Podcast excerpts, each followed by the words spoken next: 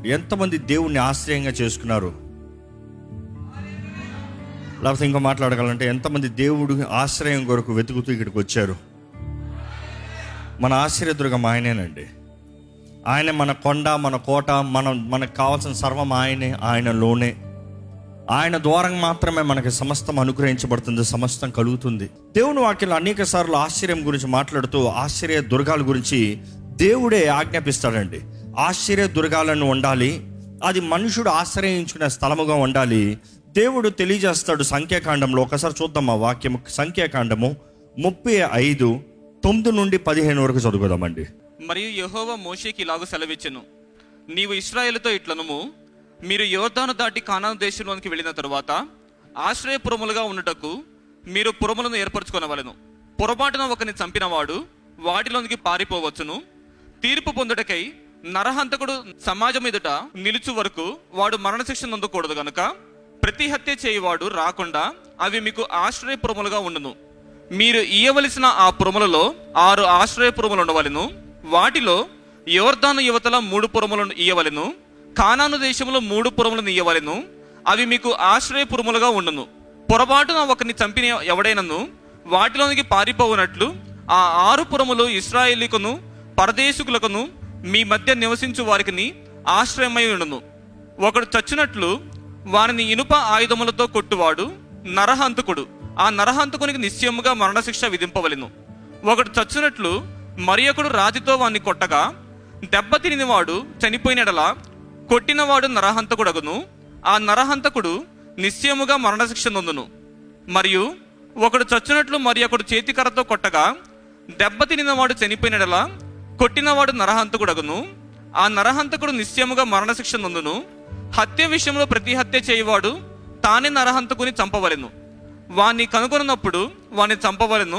ఒకడు చచ్చినట్లు వాణ్ణి పగబట్టి పొడిచినను లేక పొంచియుండి వాని మీద దేనినైనా వేసినను లేక ఒకడు చచ్చినట్లు వైరము వలన చేతితో వాణ్ణి కొట్టినను కొట్టినవాడు నరహంతకుడు నిశ్చయముగా వాణ్ణి చంపవలెను. నరహత్య విషయములో ప్రతి హత్య చేయవాడు ఆ నరహంతకుని కనుగొనినప్పుడు వాణ్ణి చంపవలెను. అర్థమైందా అండి? ఇది అర్థం కాకుండా వాక్యం నేను ఏం చెప్పినా మీకు అర్థం కాదు. ఈ దేని గురించి మాట్లాడుతున్నాను, అందుకని వాక్యం ఏం చెప్తుందో ఒకసారి చదవమని చెప్తున్నా. ఆశ్రయదుర్గం అనేది దేవుడు నిర్ణయించింది. Refuge, at place, a fortress, a refuge. ఒక కొండ, కోట, లేకపోతే కోట లేకపోతే ఆశ్రయదుర్గం అని చెప్పచ్చు. ఎప్పుడైతే ఇశ్రాయేలీయులు దాటిపోతున్నారో తండ్రి తెలియజేస్తున్నాడు, మీరు ఆశ్రయ దుర్గాల్ని స్థిరపరచాలయ్యా. ఎన్ని ఆశ్రయ దుర్గాలు చెప్పండి? జాగ్రత్త చదివిన వాళ్ళు ఆరు. మూడు ఒకవైపు, మూడు ఇంకొక వైపు. ఇటు పరిగెట్టినా ఇటు పరిగెత్తినా మనిషి చేరేలాగా, మనిషి తప్పించుకుంటానికి ఆశ్రయదుర్గం ఉండాలి. కానీ ఆశ్రయదుర్గము ఎందుకు పెట్టమన్నాడు దేవుడు? చెప్పండి, మాట చూద్దాం. మంచి చేసేవాళ్ళ కొరక, మంచిగా జీవించే వాళ్ళ కొరక, మంచి జరిగే వాళ్ళ కొరక? మీరు జాగ్రత్తగా చదివితే ఒక మనిషి తప్పు చేసి లేకపోతే బై మిస్టేక్ తప్పుగా ఒక వ్యక్తిని చంపి తను అనుకోకుండా ఒక కార్యం జరిగి జరగకూడనిది ఒకటి జరిగినప్పుడు అది జరిగిన దాన్ని బట్టి ఇంకొక వ్యక్తి పగ పట్టకుండా ఉండటానికి దేవుడు ఏమంటున్నాడంటే, ఒక వ్యక్తిని ఒక వ్యక్తి అనుకోకుండా చంపాడు, కావాలని చంపలే. కానీ చంపాడని తెలిసిన వెంటనే వచ్చేస్తారు కదా మిగిలిన వాళ్ళు. ఈ వ్యక్తిని చంపడానికి దేవుడు అంటున్నాడు, ఈ వ్యక్తి చేయాల్సిన పని ఏంటంటే వెంటనే, వేగంగా, ఎంత ఫాస్ట్గా అంటే అంత ఫాస్ట్గా ఏ ఆశ్రయదుర్గం దగ్గర ఉందో ఆశ్రయదుర్గంలో దూరిపోవాలంట. దేవుడు గ్యారంటీ ఏంటంటే, నువ్వు ఆశ్రయదుర్గంలో ఉన్నావా నీకు సేఫ్టీ, ఆశ్రయదుర్గం కాకుండా నువ్వు ఇంకా బయట ఉన్నావా నా పని కాదు. ఇప్పటికే దేవుని ఆత్మ ఎన్నో విషయాలు మీ మనసులో మాట్లాడుతున్నాడేమో. మీరు ఆశ్రయదుర్గంలో చేరారా క్షేమం, చేరకుండా బయట ఉన్నారా తప్పు దేవుంది కాదు. ఈరోజు చాలామంది దేవుని అడిగే ప్రశ్నలోనే ఉంటుంది. దేవునికి తెలుసు మానవుడు ఎప్పుడు తప్పులు, పొరపాట్లు ఏదో ఒకటి చేస్తూనే ఉంటాడని. అందుకని దేవుడు ఆ మానవుడికి ఎలా బయటపడాలి, ఎలా క్షేమం కలగాలి, what is good for him, how can he live happy, how can he have life అనేది దేవుడు నిర్ణయించాడండి. అందుకని తప్పు చేసిన ప్రతి ఒక్కరూ వెంటనే వెంటనే ఆ ఏదో ఒక ఆశ్రయ దుర్గంలోకి పరిగెత్తాలంట. పరిగెత్తిన తర్వాత లోపటికి వెళ్ళిన మనిషిని మాత్రం ఎవరు చంపుతానికి వీలు లేదు. అలా లోపట ఒక మనిషి ఉన్నాడని ఆ మనిషిని వెళ్ళి చంపారా ఏం చేస్తారు తెలుసా? వెంటనే చంపిన మనిషిని చంపేస్తారంట. అర్థమవుతుందండి? ఎవరైతే ముడుతున్నారో వారికి కీడు. దేవుడు అన్నాడు, నేను నీకు నియమించిన స్థలంలోకి నువ్వు అడుగు పెట్టిన తర్వాత ఎవ్వరూ నిన్ను ముడతానికి వీల్లేదు. ఎందుకంటే నేను నియమించిన ఆశ్చర్యదుర్గంలో నీవు ఉన్నంత వరకు you are safe and sound, you are well and good, there is no harm that is gonna come near you. అలాగే ఎవరైనా సరే అటువంటి వ్యక్తిని ముట్టుకుంటే ఆ మనిషికి హాని. ఎప్పుడు వరకు ఆ మనిషి ఆశ్చర్యదుర్గంలో ఉంటాడంట? చదివిన వారు చెప్పండి. తీర్పు తీర్చేంత వరకు ఆశ్చర్యదుర్గంలో ఉంటాడంట. జస్టిఫికేషన్ జరిగేంత వరకు.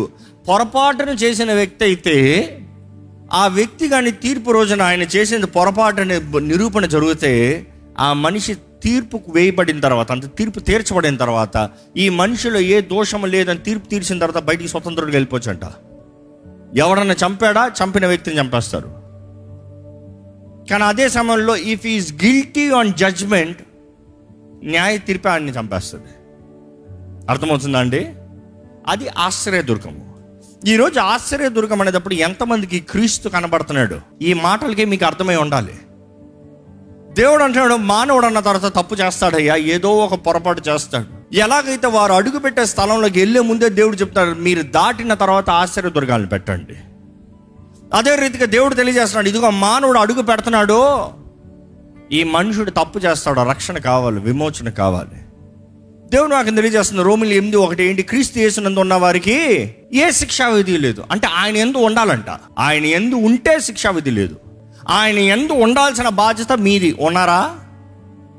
ఈరోజు చాలామంది విసిగిపోయారండి. దేవుడు ఈ సంవత్సరంలో గత నెలల్లో ప్రేరేపిస్తూ ఉన్నాడు, భారం కలిగి చేస్తూ ఉన్నాడు. దేవుడు నాతో వ్యక్తిగత సమయంలో మాట్లాడుతూ నాకు ఇదే చెప్తున్నాడు ఏంటంటే, చాలామంది నా బిడ్డలో నన్ను ఎరగని వారు కాదు, అపవాది ఈ సంవత్సరం ఎక్కువ నా బిడ్డల్ని దాడి చేస్తున్నారు. ఏ విషయంలో తెలుసా? నా బిడ్డలు నన్ను నమ్మే విషయంలో, నా బిడ్డలు నన్ను విశ్వసించే విషయంలో, నా బిడ్డలు నా మీద ఆధారపడే విషయంలో, నా బిడ్డల జీవితంలో నేను చేస్తానన్న మాట ఇంకా జరగదేమో అనుకుంటున్నారు. నా పైన విశ్వాసం పెట్టానంటున్నారు, ఏది ఇంకా ఏం జరగలేదని నిరుత్సాహం కలుగుతుంది. నేను దేవుణ్ణి నమ్ముకుంటున్నాను కదా, నాకేం జరుగుతలేదే, సంవత్సరం మారిపోతాయి, వెంటనే ఏదో అయిపోవాలనుకుంటున్నాను, అవ్వట్లేదే. దేవుని ఆత్మ నాకు ఇది మాట్లాడుతూ ఉంటే ఎంతో భారం అయిపోయిందండి.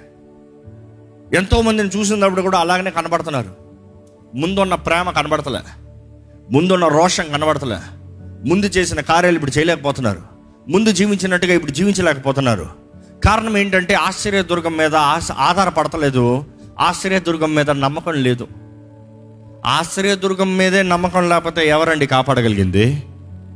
అనుకుని చూడండి, తప్పు చేసిన వ్యక్తి పొరపాటుని చేశాడో కావాలని చేశాడో, మొత్తానికి తనకు వెంటనే క్షేమం కావాలంటే ఆశ్చర్యదుర్గానికి పరిగెత్తాలి. ఆశ్చర్యదుర్గానికి పరిగెత్తాలంటే ఆ మనిషి నమ్మకపోతే, నేను అక్కడికి వెళ్తే నాకు క్షేమం ఉంది అన్న విషయం నమ్మకపోతే ఆ మనిషి పరిగెడతాడా? ఆ మనిషికి క్షేమం ఉందా? దేవుడు అదే అంటున్నాడండి, నేనే మీకు ఆధారము, నేనే క్షేమము, నా ద్వారంగా మాత్రమే కార్యం జరుగుతుంది, నా దగ్గరికి రా అంటే మనుషుడు అంటున్నాడు, నాకు డౌటే దేవా, నీ దగ్గర ఉంటే నాకు క్షేమం ఉందో లేదో. మనుషుడికి విశ్వాసం తగ్గిపోతుందండి. అపవాది అంచె దినాల్లో చేసే కార్యాలు ఎంత ముమ్మరంగా చేస్తున్నాడు. ఏర్పరచబడిన వారిని, ప్రేరేపించబడిన వారిని, పిలవబడిన వారిని హీస్ కన్ఫ్యూజింగ్. నేను దేవుణ్ణే నమ్ముకున్నానే, దేవుణ్ణే వెంబడిస్తున్నానే, దేవుని కొరకే జీవిస్తున్నానే, నథింగ్ ఈస్ హ్యాపెనింగ్, వై? ఆ క్వశ్చన్ జరుగుతుందా? దేవుని దగ్గర వై అనే క్వశ్చన్ ఎప్పుడు రాకూడదండి. Your questioning should be always, am I right? నేను సరిగొన్నానా? నా విశ్వాసం పరిపూర్ణంగా ఉందా? నా పిలుపుకి తగ్గ జీవితం నాకుందా? నేను చేసేది ఆయన పిలుచుకున్నట్టుగా జీవిస్తున్నానా? ఎంతమంది మీ జీవితంలో ఒక కార్యము జరగనిదప్పుడు మిమ్మల్ని మీరు పరీక్షించుకుంటున్నారు, దేవుని కాదు. దేవుడు నమ్మకస్తుడా అని పరీక్షించాల్సిన అవసరం లేదు, ఆయన ఎన్నటికీ నమ్మకస్తుడే. అవునా కాదా? కానీ మనం సరిగా ఉన్నామా? ఈరోజు మనం ఎంతమంది మన విశ్వాస జీవితం ఈజ్ ఆన్ బ్యాలెన్స్? దేవుడు వాక్యం చూస్తానండి, ఆశ్చర్యదుర్గం దగ్గర మాట్లాడేటప్పుడు మూడు ప్రాముఖ్యమైన విషయాలు చెప్తారండి. ఏంటంటే, ఒకటి ఫ్లీ, పరిగెత్తి అక్కడికి, పరిగెత్తి అక్కడికి, పరిగెత్తి అక్కడికి. ఈరోజు మీ జీవితంలో ఏ పరిస్థితి అన్నా కూడా ఎవరి దగ్గరికి పరిగెడుతున్నారు? ఈరోజు చాలామందికి ఆశ్చర్యదుర్గాలు లేవని కాదు, క్రీస్తు ఆశ్రయదుర్గమా అనేది question. It is not the question do you have an refuge, who is your refuge అని క్వశ్చన్ రావాలి. ఎందుకంటే ఈ చాలామంది ఆశ్చర్యకరమైన పరిగెత్తగా కాదు, మనుషుల మీద ఆధారపడుతున్నారు, మనుషుల సహాయాన్ని కోరుతున్నారు, మనుషుల మీద పడుకుంటున్నారు, మనుషులు చేస్తారనుకుంటున్నారు, మనుషుల మీద నమ్ముతున్నారు, దేవుణ్ణి నమ్ముతలేదు. The equation should be right. You run to God. దేవుని దగ్గరికి పరిగెత్తాలి. మీరు దేవుని దగ్గరికి పరిగెత్తాల్సిన బాధ్యత మీరి. మీరు పరిగెత్తిన తర్వాత రెండోది ఏం చేయాలంటే cry, I'm here, I'm safe, I surrender. ఆశ్చర్యదుర్గంలో ఉన్నంత వరకు ఆ మనిషికి ఏది తక్కువ కాదంట. He'll have food, he can sleep, అన్నీ బాగానే ఉంటాయి.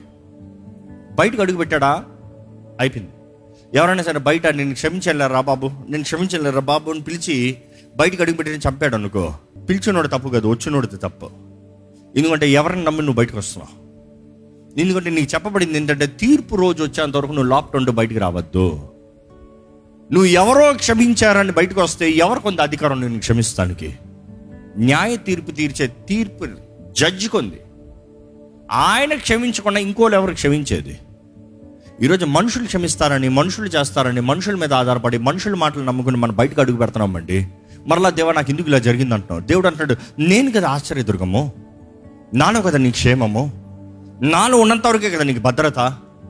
If you are in me, you have safety. If you are in me, you have protection. If you are in me, you are sealed. కానీ వాళ్ళెవరో చేస్తారని, వీళ్ళెవరో చేస్తారని, వాళ్ళెవరో మాటిచ్చారని, వీళ్ళెవరో మాటిచ్చారని మనుషుల మాటలు నమ్మి ఆశ్చర్యదుర్గాన్ని విడిచి బయటికి వెళ్ళి కక్కుర్తిపడి చనిపోతున్నారు. చూడండి, చనిపోతున్నారు. ఈరోజు చాలామంది గాయపరచబడుతున్నారు.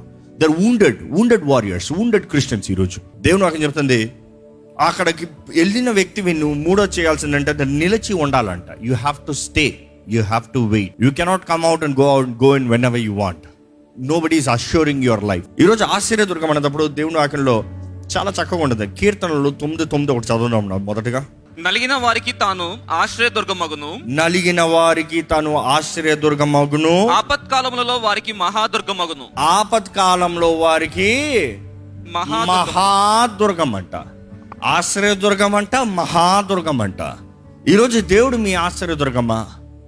ఆపత్కాలంలో కేవలం కేవలం దుర్గం మాత్రం కాదు, కానీ మహాదుర్గంగా కనబడతాడంట. ఎందుకంటే ఎవరు అడుగు పెట్టలేరు, ఎవరైనా వచ్చారా ఊరుకునేది లేదు. ఎవరన్నా అవ్వచ్చు, రాజైనా కూడా అవ్వచ్చు. ఆశ్రయదుర్గంలోకి అడుగు పెట్టిన వాడిని రాజు కూడా అడుగుపెట్టి చంపలేడంట. ఎందుకంటే అక్కడ నియమించింది దేవుడు. దేవుని అధికారం మించింది ఏది లేదండి, దేవునికి మాటకు మించింది వేరే లేదండి. ఈరోజు ఎంతమంది are we really surely in the refuge of Christ? ఈరోజు చూడాలంటే మనుషుడు స్వభావం, మనుషుడు మాటలు, మనుషుడు క్రియలు చూస్తూ ఉంటే చిన్న వాటిని మీదేసుకుని ఆందోళన అయిపోతున్నాడు. కానీ నిజంగా స్ట్రెస్ ఒక మనిషిని ఎంత ఆందోళన చేస్తుందంటే, ఒక డియర్ ఫార్మర్స్ని అడగాలి, లేకపోతే డియర్స్ని బ్రీడ్ చేసే వాళ్ళని అడగాలి. ఒక డియర్ ఫార్మర్ ఇలా చెప్పాడండి, తనకంతా ఎంతో పెద్ద స్థలం, ఎకరాల స్థలంలో స్థలాన్ని కొని మొత్తం దానికి చక్కగా ఫెన్సింగ్ వేసాడంట. ఎందుకంటే ఈ పులులు, సింహాలు, లేకపోతే ఈ బాబ్ క్యాట్స్, ఫారెన్లో ఎస్పెషల్లీ బాబ్ క్యాట్స్ అంటారు. ఏంటంటే పులుల్లాగా ఉంటాయి, కానీ పులులు కాదు అది. అది పిల్లి కాదు, పుల్లి కాదు, రెండు మధ్యలో ఉంటుంది అది. కానీ ఈయన వేసిన ఫామ్కి మంచి షెల్టర్ వేసి ఉందంట, మంచి మొత్తం సీలింగ్ వేసి ఉందంట, చుట్టూ ఇది ఏమంటారో అది కేజ్ లాగా వేసి ఉందంట, కావాల్సినంత క్షేమం ఉందంట. సడన్గా ఆయనకి వార్త వచ్చింది, ఒక డీర్ చనిపోయింది. సరే చనిపోయిందా అని బాధపడ్డాడంట. దాని తర్వాత మరలా ఇంకొక వారంలో మరలా ఇంకోటి చనిపోయిందంట. చనిపోయిన అంటే ఈసారి ఏమైంది వెంటనే డాక్టర్ అనలైజ్ చేస్తూ గమనించింది ఏంటంటే, ఆయన అప్పటికే సీసీ కెమెరా పెట్టాడంట.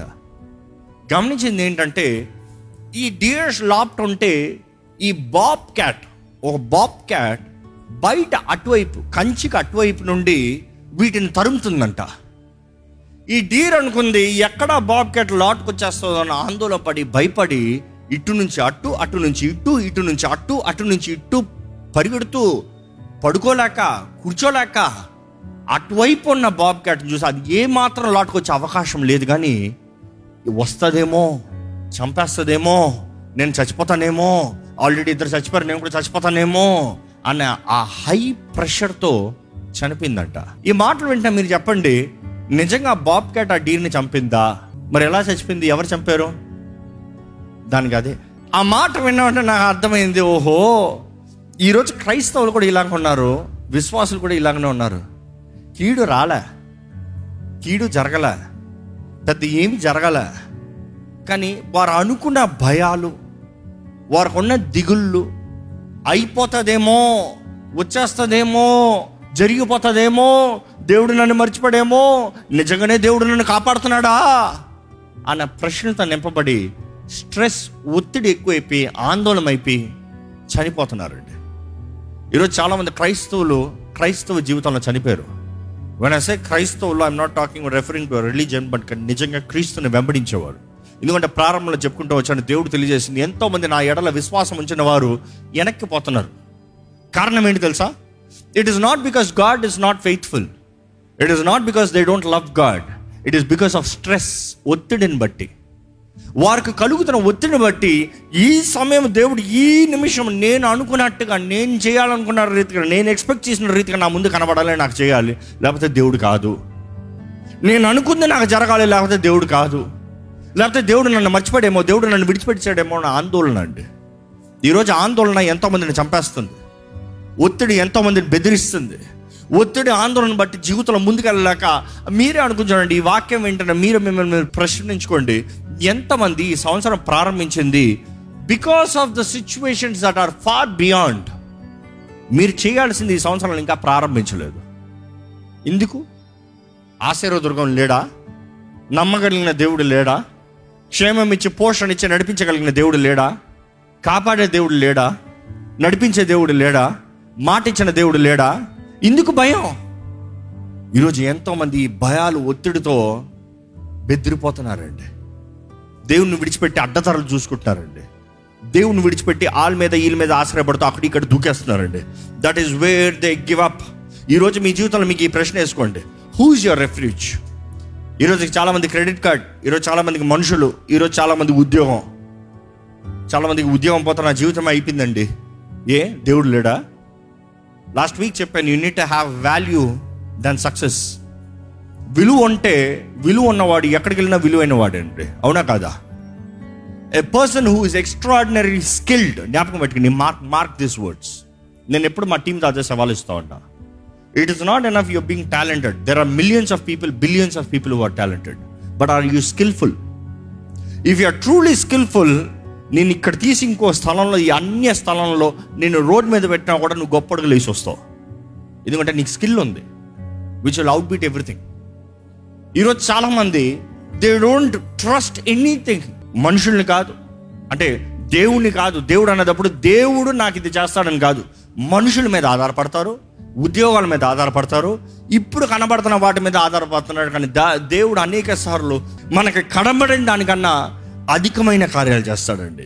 ఈరోజు మన జీవితంలో ఆశ్రయ దుర్గాన్ని నమ్మకుండా మన జీవితంలో భయం కలుగుతుందంటే, ఎవరైనా ఒత్తిడి పాలవుతున్నారంటే, if you are having stress in your life, the number one reason could be దేవుని దగ్గర నుండి మీరు దూరంగా పోయారేమో.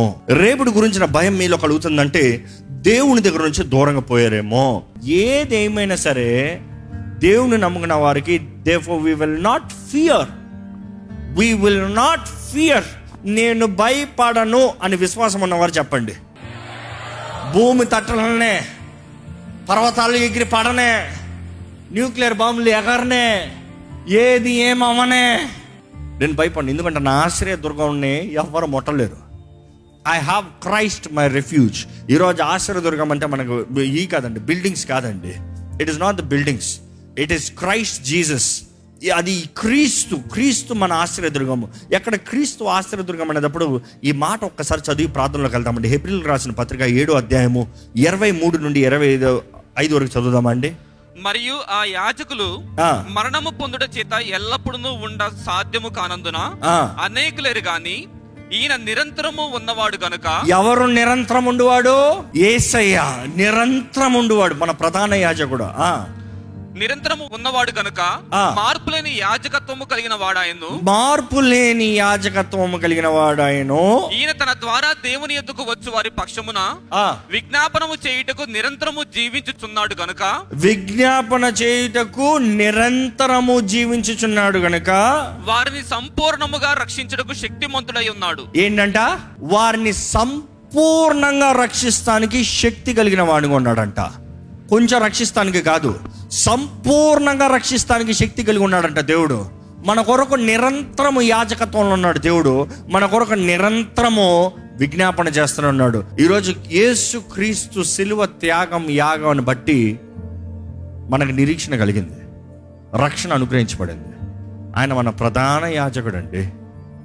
ఈరోజు ఆయన దేహం చేల్చబడినప్పుడు, ఎందుకు చేల్చబడిందని అనేటప్పుడు నేను చాలాసార్లు అనుకుంటాను ఏంటంటే, ఆయన రక్తము బయటకు వస్తానికి మాత్రం కాదు, ఆయన రక్తం చిందిస్తానికి మాత్రం కాదు, ఆయన శరీరం చేల్చబడింది మనము ఆయనలోకి అడుగు పెడతానికి కూడా. నమ్మేవారు హల్లెలూయా చెప్తామా?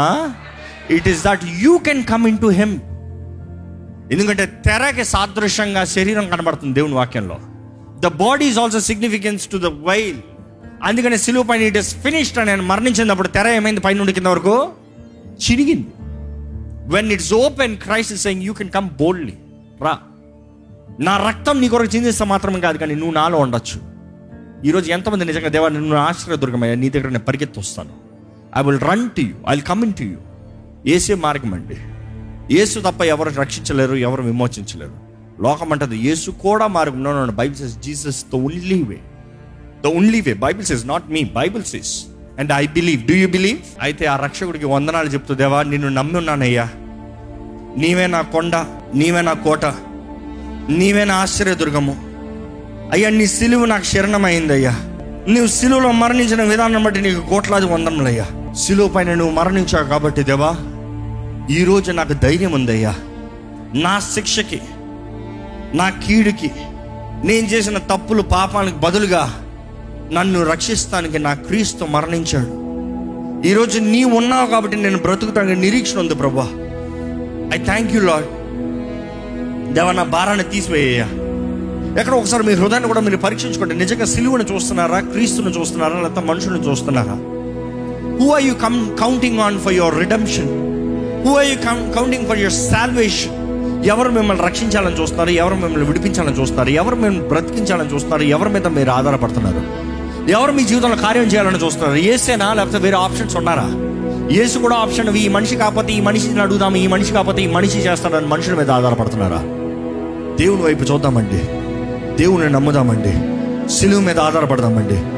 నీ సిలువే నా శరణము ప్రభా, నీ చిన్న నీ సిలువే నా ఆశ్రయదుర్గమయ్యా, నీ సిలువను బట్టి నేను బ్రతుకుతున్నానయ్యా.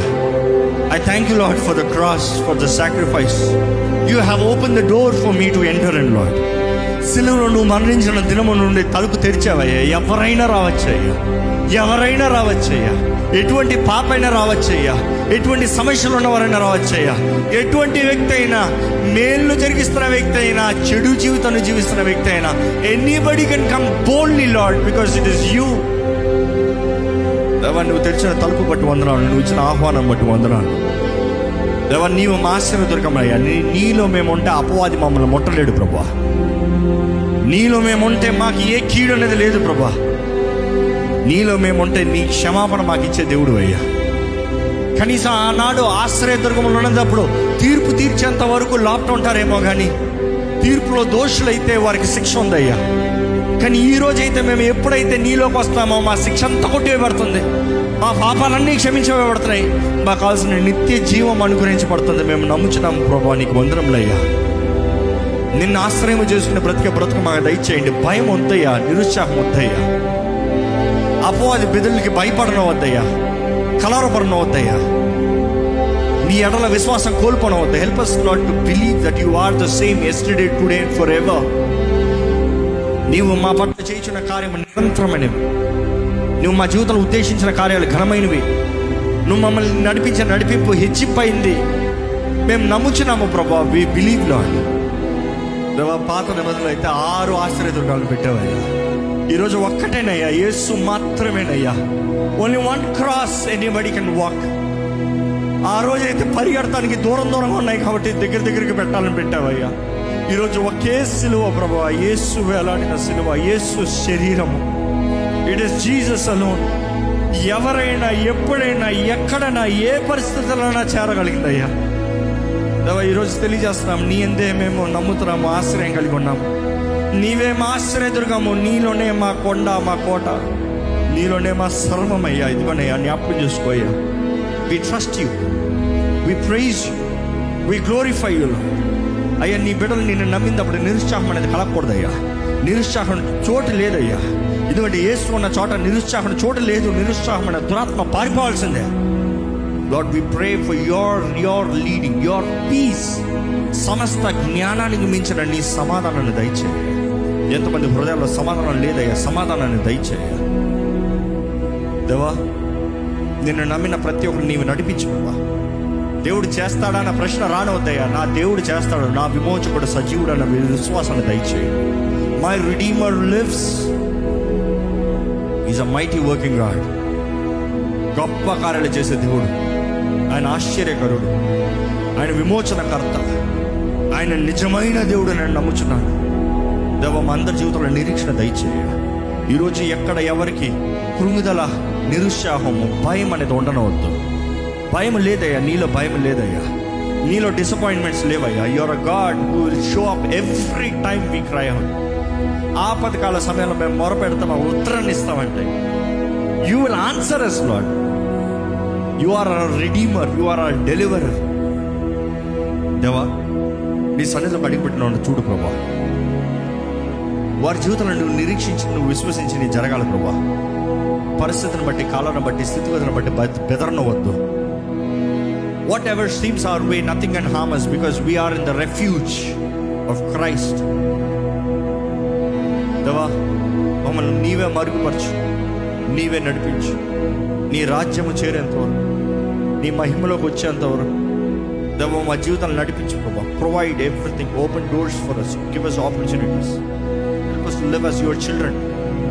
నీ సాక్షులుగా, అభిషిక్తులుగా జీవించే కృపను మా అందరికి అనుగ్రహించమని వేడుకుంటూ, విత్తన వాక్యాన్ని ముద్రించి ప్రతి ఒక్క జీవితంలో నీ కార్యం జరిగించి, తమ్ము తాము పరీక్షించుకున్న వారుగా, నిన్ను ఆశ్రయం చేసుకున్న వారుగా, వారున్న స్థితిగతుల్లో నిజముగా నీ సన్నిధి, నీ సహవాసము, నీ వాక్కు కోరుతూ, నీ వాగ్దానాలను పట్టుకుని జీవించే జీవితాన్ని దయచేయమని వేడుకుంటూ, నజరేయుడైన యేసు నామములో అడిగి వచ్చినాం తండ్రి, ఆమేన్.